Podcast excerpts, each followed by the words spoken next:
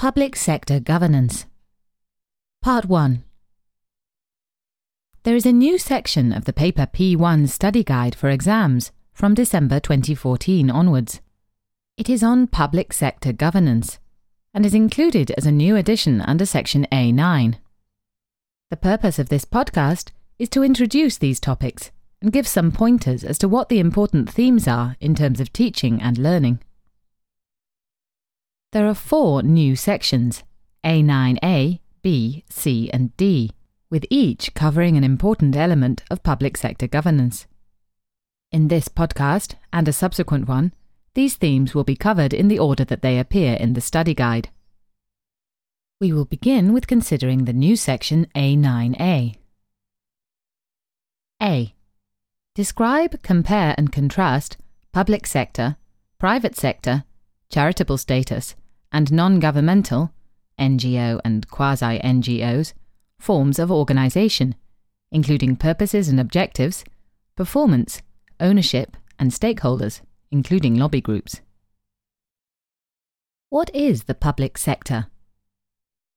In what economists call a mixed economy, there is a range of organisations. Some are business organisations and exist to make a profit. Others are charitable or benevolent in their purpose. And another type is referred to as public sector. Not to be confused with public companies, which describe the public availability of their shares. These are organisations that are, in some way, connected to or deliver public goods and services. This means that they help to, in some way, deliver goods and services that cannot be, or should not be, provided by for profit businesses. In most cases, public sector organisations are operated, at least in part, by the state. A state, not to be confused with a government, is a self governing, autonomous region, often comprising a population with a common recent or ancient history. A state has four essential organs, without which it cannot fully operate the executive, or government, the legislature, the judiciary, and the secretariat, or administration. Because national constitutions vary, it is not possible to give general examples of how these work. In the UK, by way of example, however, the head of state is the reigning monarch, and the head of government is a different person, the Prime Minister. The head of government leads the executive, and the head of state is largely a ceremonial position. But in other countries, he or she also has a role in government. The legislature formulates and passes statute law, which the judiciary, the system of courts, interprets and enforces, along with other non statute laws called common laws. In a democracy, the legislature is largely elected, and the judiciary is independent of government, so that, if necessary, the judiciary can bring a legal case against the government or members of it. The state's secretariat or administration is by far the largest of the four organs and is responsible for carrying out government policy and administering a large number of state functions. Again, the roles carried out by the Secretariat depend upon the country's constitution, but these typically include education, health, local authority provision, central government, defence, foreign affairs, state pensions, tax collection, and interior issues such as immigration, policing, and prisons. For the most part, organisations such as these are funded by revenues from the state, mainly taxes, and they exist to deliver public services that cannot, or in the opinion of the government, should not, be provided by the private sector, the name given to businesses funded by private capital. In most developed countries, and in many developing countries, the public sector is very large. In the most developed countries, the state spends over 40% of the country's domestic product, and this figure is over 50% in some cases. In the UK, for example, the public sector accounts for around a quarter of all jobs. Accordingly, then, the public sector is very large and accounts for many different organisations delivering important services and employing, in many cases, thousands or even millions of people. Agency in the public sector. One of the key concepts in corporate governance in the private sector is agency. This means that the people who manage a business do not own it, and in fact manage the business on behalf of their principals. It is said that management has an agency relationship with the principals, in that they have a fiduciary duty to help the principals achieve the outcomes that they, the principals, seek. In a private or public incorporated business organization, the principals are shareholders, and in most cases, shareholders seek to maximize the long term value of their shares. This is usually achieved by profitable trading and having strategies in place to enable the company to compete effectively in its competitive environment. It is slightly different for public sector organisations. Those employed in the public sector work just as hard as those in the private sector and have objectives that are just as clear, but are sometimes conflicting. But the principals are different. Whereas private and public companies have shareholders, Public sector organisations carry out their important roles on behalf of those that fund the activity, mainly taxpayers, and those that use the services, perhaps pupils in a school, patients in a hospital, etc. Funders, i.e., taxpayers, and service users are sometimes the same people. For instance, taxpayers placing their children in state school. But sometimes they are not, and this can give rise to disagreements on how much is spent and on what particular provisions. Part of the nature of political debate is about how much state funding should be allocated to which public sector organisation, and how the money should be spent. In general, however, public sector organisations emphasise different types of objectives to the private sector. Whereas private companies tend to seek to optimise their competitive positions, public sector organisations tend to be concerned with social purposes and delivering their services efficiently, effectively, and with good value for money. A common way of understanding the general objectives of public sector organisations is the three E's economy, efficiency, and effectiveness. Economy represents value for money and delivering the required service on budget, on time, and within other resource constraints. It is common for public sector employees and their representatives to complain about underfunding, but they have to deliver value to the taxpayers, as well as those working in them and those using the service. Efficiency is concerned with getting an acceptable return on the money and resources invested in a service. Efficiency is defined as work output divided by work input, and it is all about getting as much out as possible from the amount put into a system. It follows that an efficient organisation delivers more for a given level of resource input than an inefficient one. Effectiveness describes the extent to which the organisation delivers what it is intended to deliver. Forms of organisation. The entry in the study guide contrasts public sector, private sector, charitable status, and non governmental, NGO and quasi NGOs, forms of organisation. The term third sector is sometimes used to refer to charitable and non governmental organisations. The public and private sector are the first and second sectors, though the order of these, which is the first and which is the second, varies with who is writing.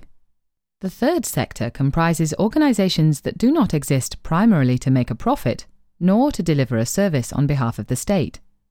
Rather, they exist primarily to provide a set of benefits that cannot easily be provided by either profit making businesses nor the public sector. Organizations delivering international medical aid are a good example of non governmental organizations, NGOs. Well known NGOs, such as Médecins Sans Frontières, Doctors Without Borders in English, are large and well structured organizations delivering important medical aid in war zones and the like. Although supported by businesses and governments in their aims and activities, such NGOs are often mainly privately funded, e.g., by benevolent individuals, and do not operate under either a conventional business or public sector structure. In such cases, NGOs and charities may have an executive and non executive board, but these are subject to a higher board of trustees whose role it is to ensure that the NGO or charity operates in line with its stated purpose or terms of reference. In these cases, the agency relationship is between the NGO or charity and its donors. When donors give to NGOs or charities, it is important for them to be reassured that their donation will be responsibly used for its intended purpose, and the Board of Trustees help to ensure that this is what happens. A question in the June 2011 paper P1 exam gave an example of a poorly managed charity, the Horace Hoy Organisation, where one individual, Horace Hoy, misused funds donated to the charity for personal enrichment. An effective Board of Trustees could have helped to ensure that donated funds were used for their intended purposes. For the Horace Hoy organisation, it was to prevent animal suffering. In some cases, NGOs can be funded by a government but remain semi independent of the government in their activities. It might be, for example, that a government is seeking to provide a certain service, e.g., regional support of businesses, but wants to ensure, because of the importance of that service, that its delivery is free from, and seen to be free from, any political interference. If a government wants to be free from the accusation, for example, that a local business support decision was based on political advantage for the governing party, it might give a publicly funded organisation effective autonomy in its decision making, even though it is helping to implement government policy. These organisations are sometimes referred to as quangos, quasi autonomous non governmental organizations. Quangos are sometimes accused of being unaccountable for their decisions because they only weakly report to the government and the taxpayers who fund their decisions. But that is partly the point of a quango. It accounts to many principals, including local stakeholders, central government, and national taxpayers. Quangos can be politically awkward, and accordingly, their use in the public sector changes over time. Public sector organisations themselves can take several forms. In each case, they are directly responsible for delivering part of a government's policy, and are, in most countries, under the control of the government.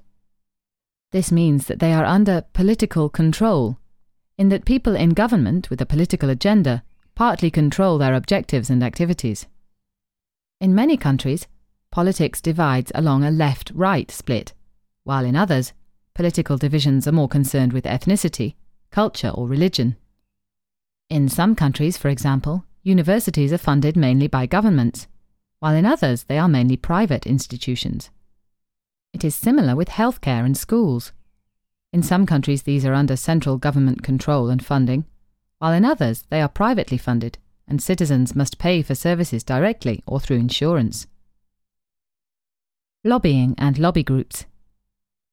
In a democratic society, one in which political priorities are publicly debated and governments change with the collective will of voters, a range of external interests seek to influence public policy. In some cases, external interests coalesce around a certain opinion, and it seems appropriate to some to campaign to influence government policy in favour of their particular vested interest.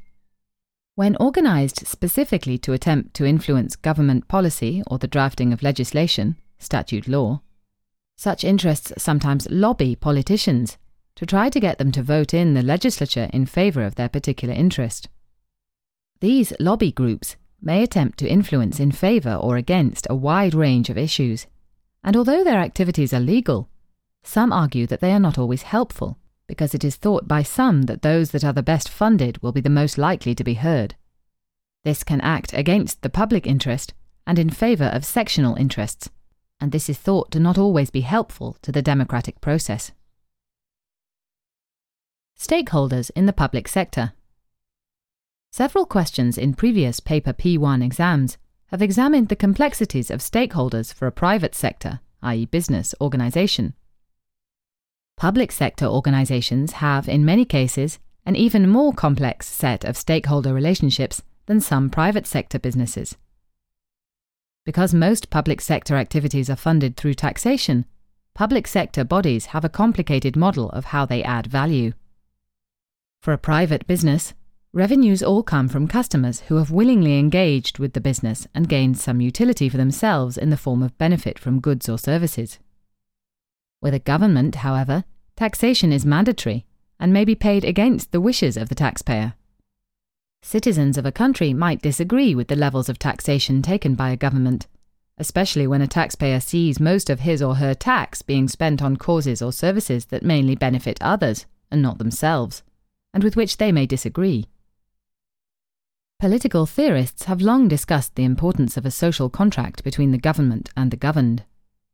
In this arrangement, those who pay for and those who use public services must all feel that they are being fairly treated and not being overexploited nor badly served.